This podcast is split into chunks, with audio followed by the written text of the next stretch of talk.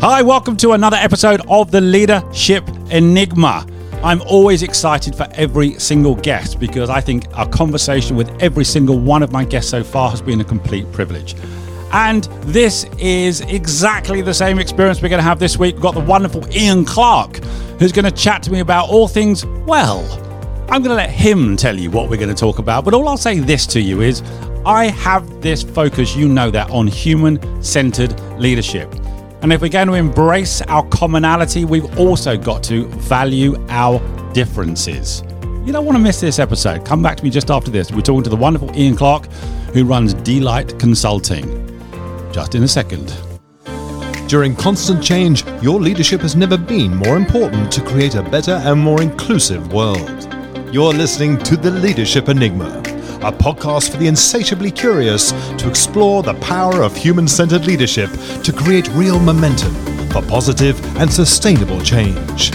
Whether you're an entrepreneur, business owner, or corporate executive, each week we speak to global experts, academics, rising stars, ambitious upstarts, and disruptors as we discover that success leaves clues.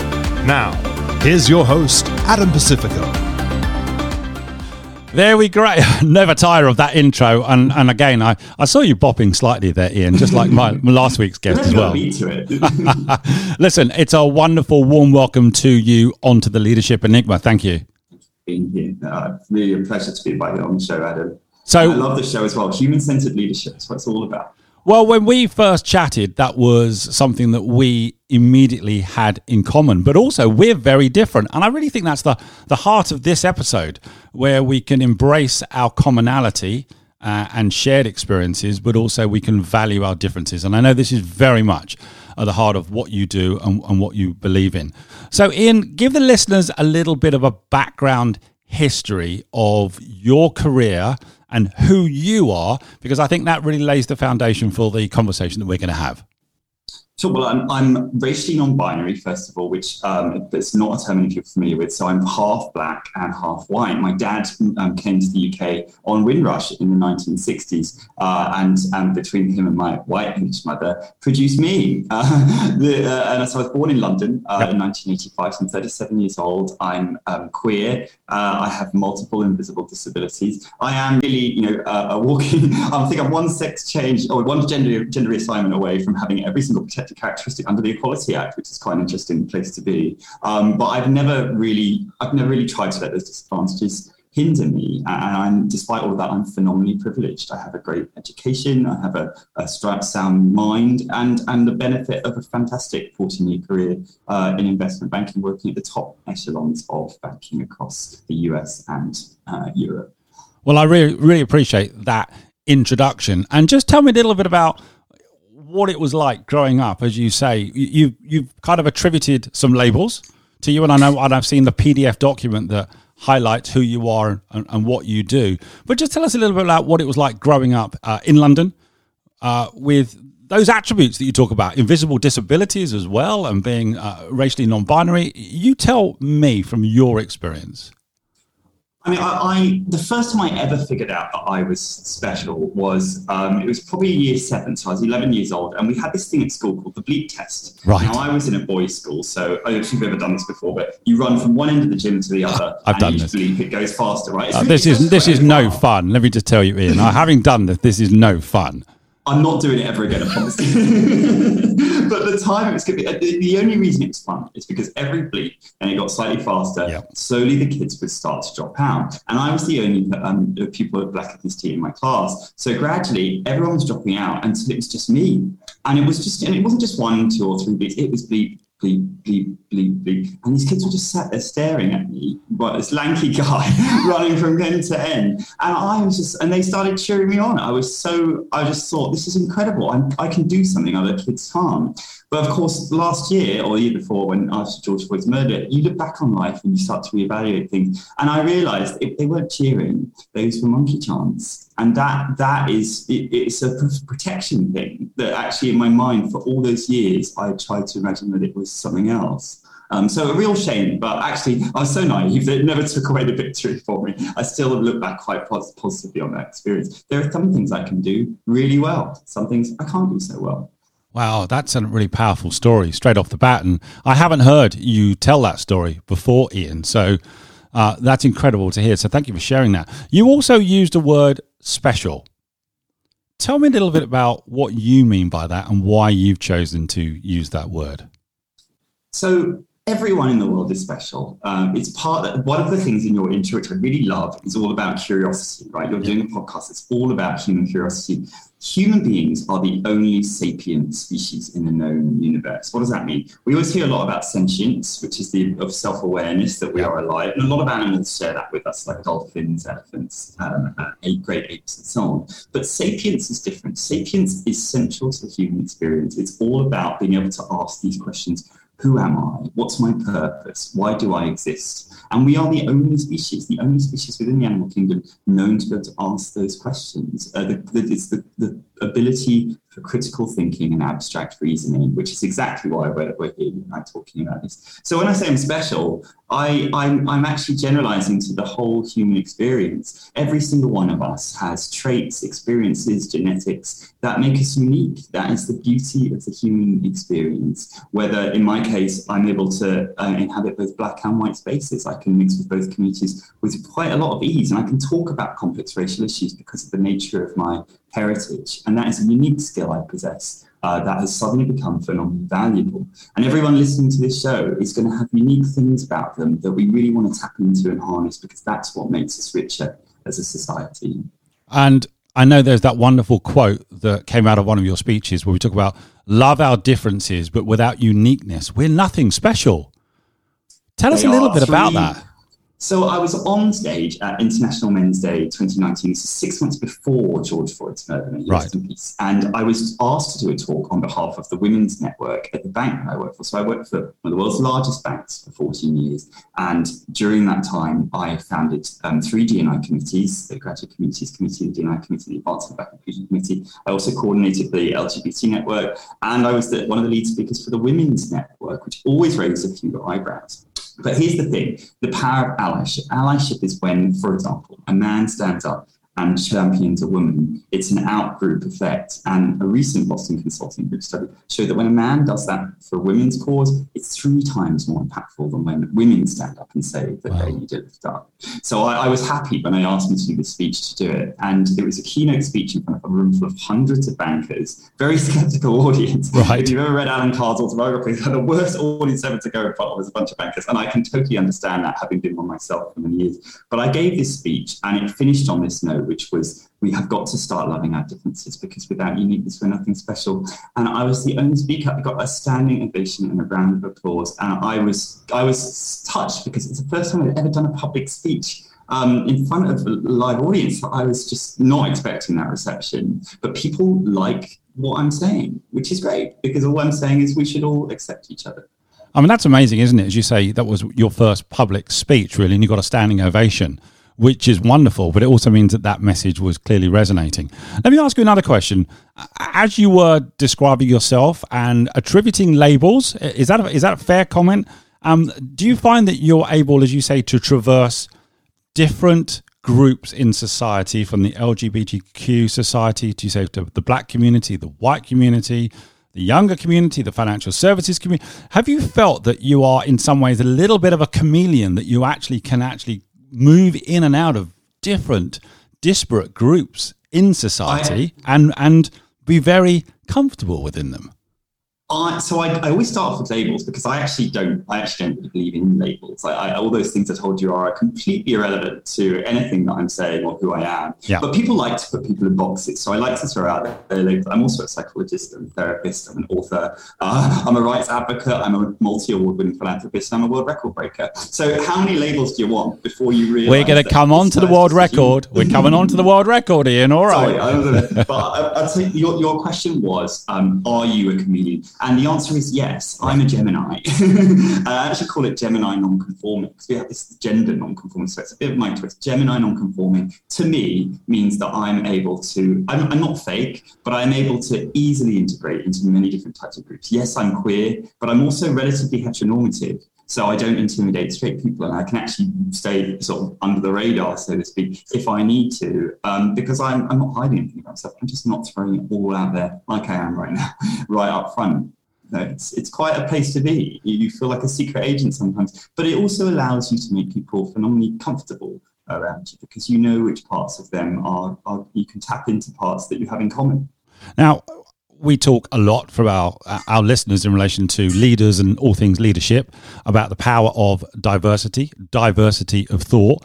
What before we get on to your kind of role in financial services and Project Speak Up, and then maybe something about a world record. People are thinking, what's that about? Um, just tell me any thoughts at the moment for any leader listening to this right now about the power of diversity of thought. If anyone is has any second thought on this, just tell us a bit about your thoughts. Diversity.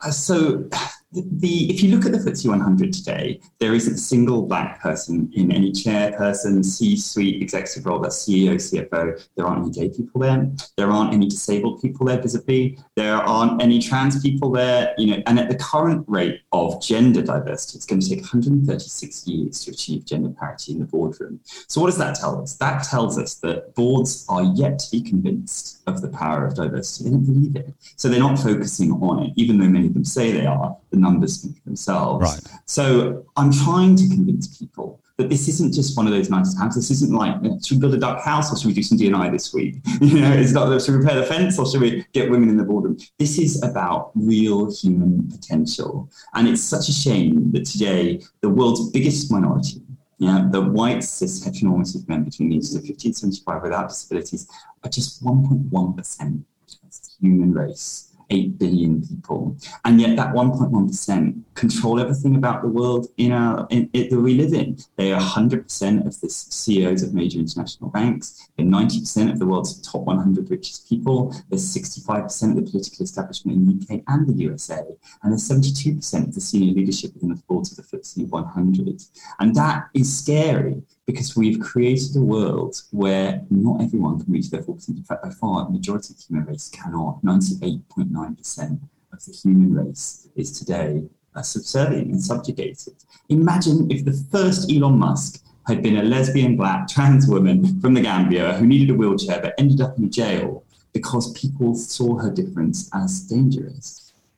Those statistics are pretty mind blowing, actually, Ian, as you just rattled those off. That's why you, you kind of had complete silence from me because as you were saying that, I was trying to process all, all the cumulative impact of those statistics. That's frightening It's scary. The Human Genome Project 2003 proved to us genetically that there's no difference between black people, white people, men, women. Like when it comes to things like creativity, drive, ambition, uh, all the things, intelligence, um, everything we need, empathy, there's total potential for men to be great caregivers and total potential for women to be really good leaders. I've been fortunate, I've always had phenomenal female leaders in my life. So I have this really big appreciation for the power of women in business and what they're able to achieve.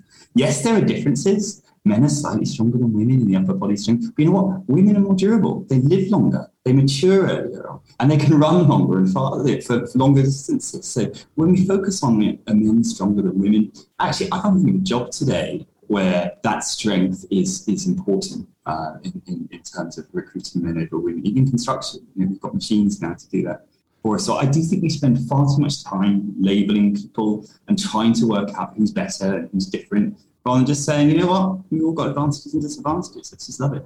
Ian, let me ask you this question: Do you think that we as a society have oversimplified this entire subject, and maybe we're relying on what's always been done, tradition. It was always done this way, therefore that's how we do it. Is is that going on?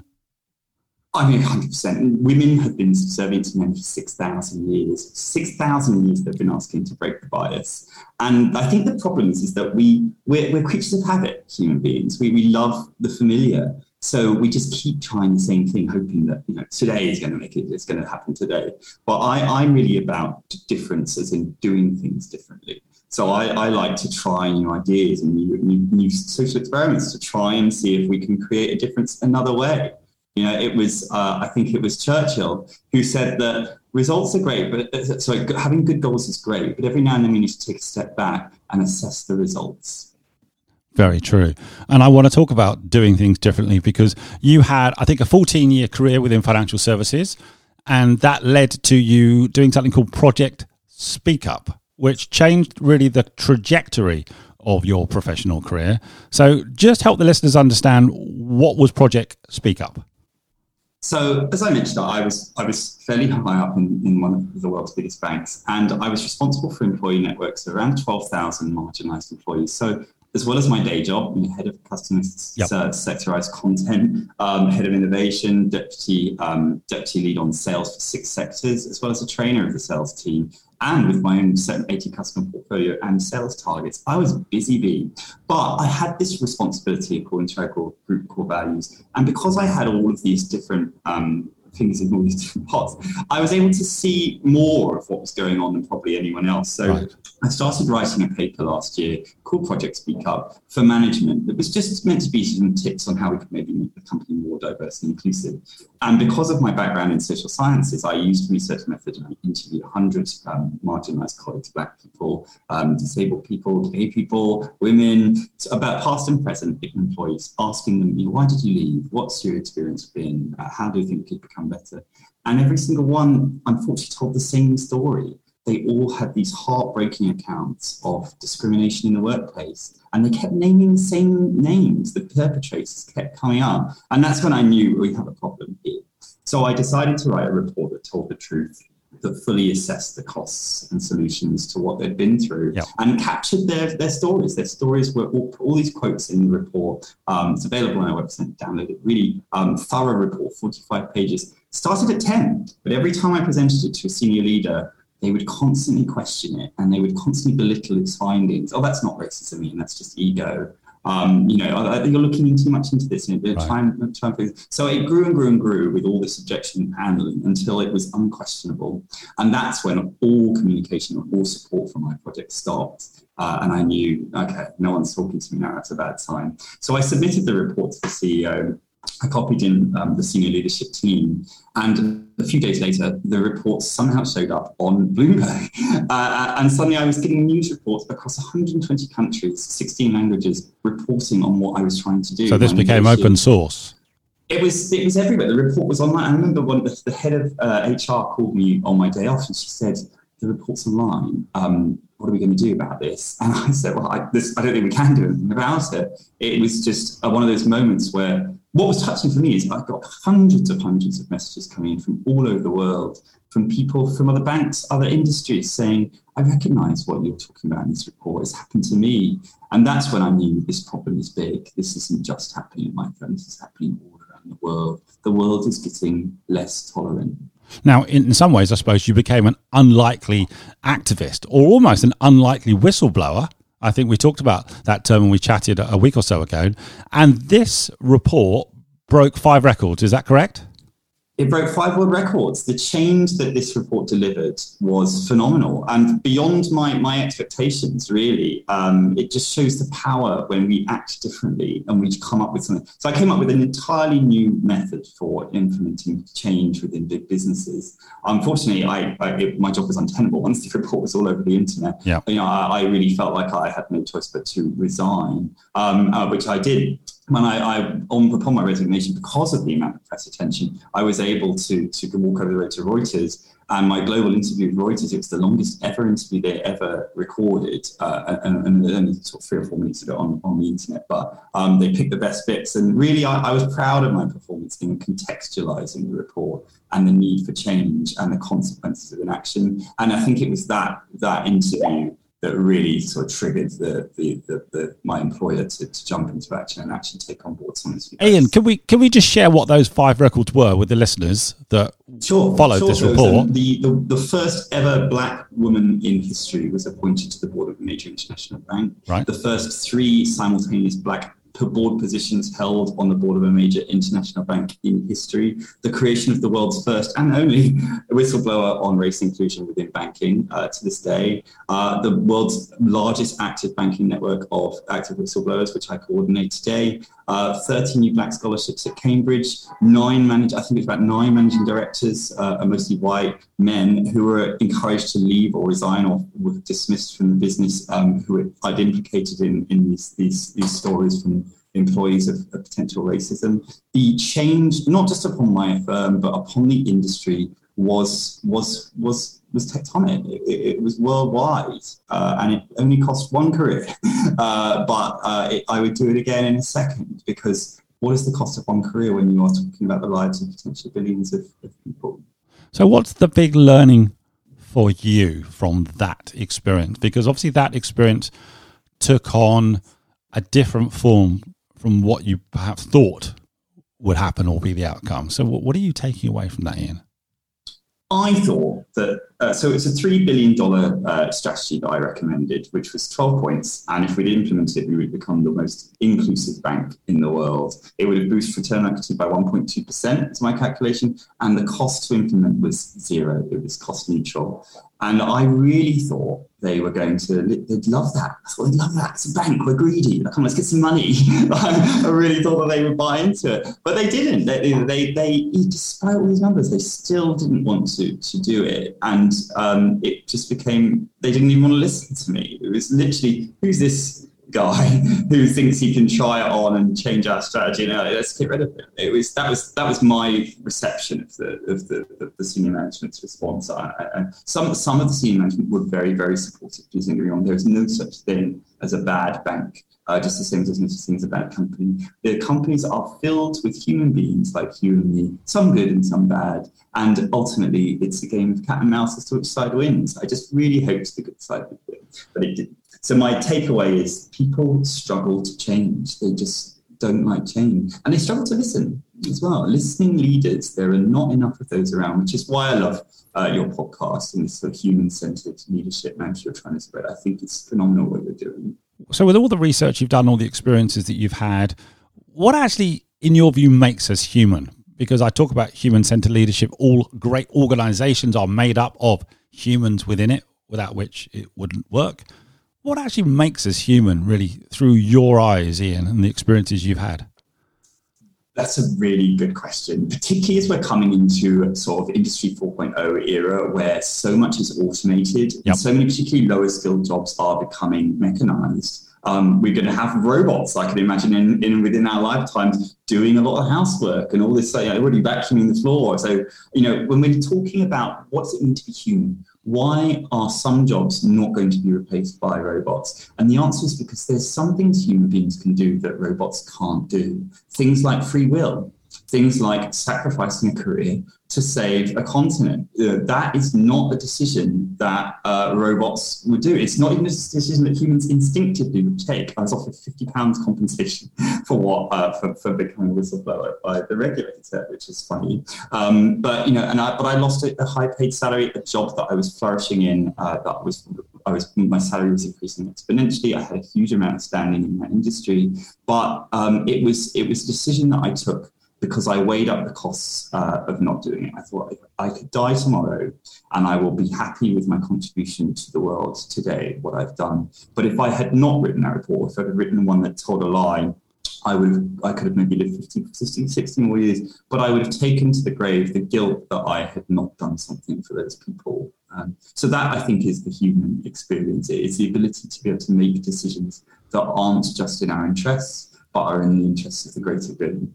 So tell us a little bit about your passion now and for leaders to really fill their organizations with as much diversity as humanly possible. How and why? Another great question. Um, why does diversity matter? Diversity matters because if you have this, there's something called culture fit, which most companies try and have a culture fit. So yeah. have all these core values and they say we want to hire people that fit into that. I'm actually a bit different with my firm. I actually have what is called a supplemental fit. I'm looking for people that will come and add different perspectives and new values and actually bring with them experiences and understanding of oppression and companies that we don't currently possess. I want different people to me. And I'm not scared of difference. I actually embrace it. I love talking to people that are just different. That's the excitement of the human experience. If you look out the window no two houses are the same. No two cars are the same. They're all different colors, different makes. Every time we buy a bunch of cupcakes, they're all different colors. You know, I, I eat a lot of cupcakes. I was going to say that was an interesting. You went from cars to cupcakes. That oh, we have to have a conversation about that. I got such a sweet tooth, but I, I, just we just love it. The birthday balloons. You know, you're never going to get it. It's the human experience is all about um, diversity and difference, and yet for some reason we have gone on our uh, turn head upside down when it comes to people in business. So the benefit of having diversity is you get loads of different ideas. If you're ever in a room of just a bunch of white guys uh, and senior leaders in, in banking, which I've been in many times, those rooms, and we go, let's have a brainstorming size, big empty sheet of, of paper. And by the end of it, still a big empty sheet of paper. Because you know what? We've all have the exact same life experiences and we can't think of anything because we're just the same as each other. So it's all about creating more innovative uh, companies. It's about mitigating risks. Now it's actually illegal to discriminate and, and, and they're clamping down on that. And it's very visible when you look at the, the C-suites of the FTSE 100, you can see that people are being chosen for these CEOs because they're white men we so often say, oh, she was appointed because she's a woman, he was appointed because he's a black man. We forget that actually everyone's appointed because they're white, white men. So there's a lot, or there appears to be a, a huge increased effort across many sectors now in relation to really looking at, at DE and I. And it's not a tick box exercise, but it's now part and parcel of many organizations' DNA. It's who they want to be, and, and in some cases, it's who they are maybe in, in smaller organizations. What is there still to do, Ian? How do we take this to the next level of using the royal we? But how do we, from a society point of view, this is a massive question. I'm not sure why I'm asking this question. Really, we'll be we'll be solving world peace it? next, won't we? How do Let's we? next what's the what's the next stage for us as a society to keep driving this in the right direction collectively?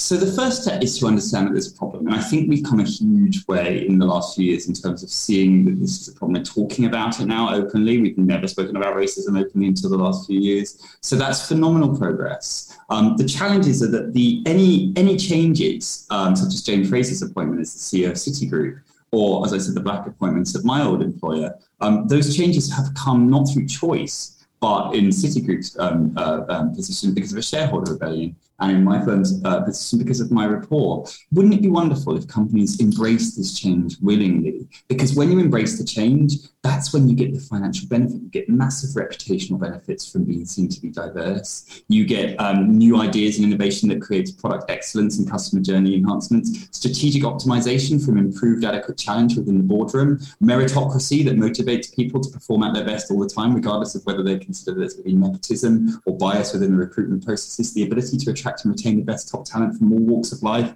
I could keep going on. The benefits from this are phenomenal. Um, how do we affect change? we have to be prepared to change. And that's what my firm does. We are change project managers. If anyone is looking to make a difference, they call us. Well, that's a good segue because how do people get in contact with you, Ian, if they want to continue the conversation, tap into your experiences, get your help on certain issues that they might be grappling with? What's the best way? And we've got a website, uh, deilightconsulting.com. It's DEI, lightconsulting.com, because we shine a light on darkness and we fight hatred with love. And that's always the best way to get hold of us. We're also on LinkedIn by the same name. Yeah. Um, uh, and, and, and also I am as well. Ian Clarke, people are welcome to follow me and contact me. Just type in Ian Clarke Daylight. You'll find me. Uh, it's hard to miss me because I'm always banging on about something.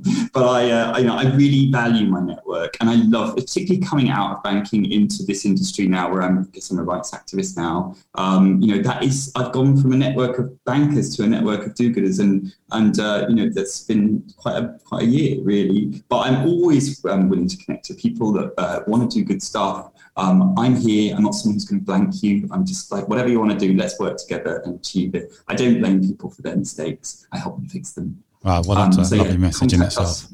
Okay. We do training, we do speaking, we do advisory, we do change product management, we do research, we do whatever you want. We and change companies. You're a world record holder. Let's not forget that now. So, out of all of the experiences that you've had and the talks that you've done and the work you're doing, research, etc., what's the best piece of leadership advice that comes to mind for you that you've given or received? Most leaders think that their job is to um, dictate the strategy and ensure people follow that strategy.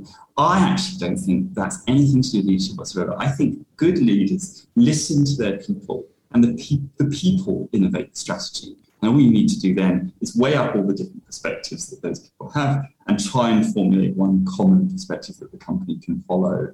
I think if you can have more listening leaders, there is no need to be grumpy. There is no need to be unapproachable. There's no need to have an ego. Those things are irrelevant in the boardroom. Actually, hinder business. This whole paradigm we have of what a good leader looks like needs to change. Isn't it nicer? Like you and I were having this really nice conversation. It's just nice. Like you said at the start, we're, we're very different. But actually, I don't think we're that different. I think deep down, you and I actually kind of very similar. but I think visibly we're different. And if you if you ignore the visuals, you can have such a richer life because you get to meet people that you never normally would do. Well, Ian, I just want to say a massive thank you. I think you've given our listeners a lot to think about, and we've touched on this important subject, albeit briefly, but I hope that people will reach out and carry on the conversation with you. Thank you so much for joining us.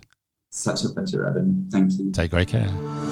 Join us again next week for more tips and strategies on the Leadership Enigma. We'd love to hear your comments on today's show, as well as suggestions for future topics and guests.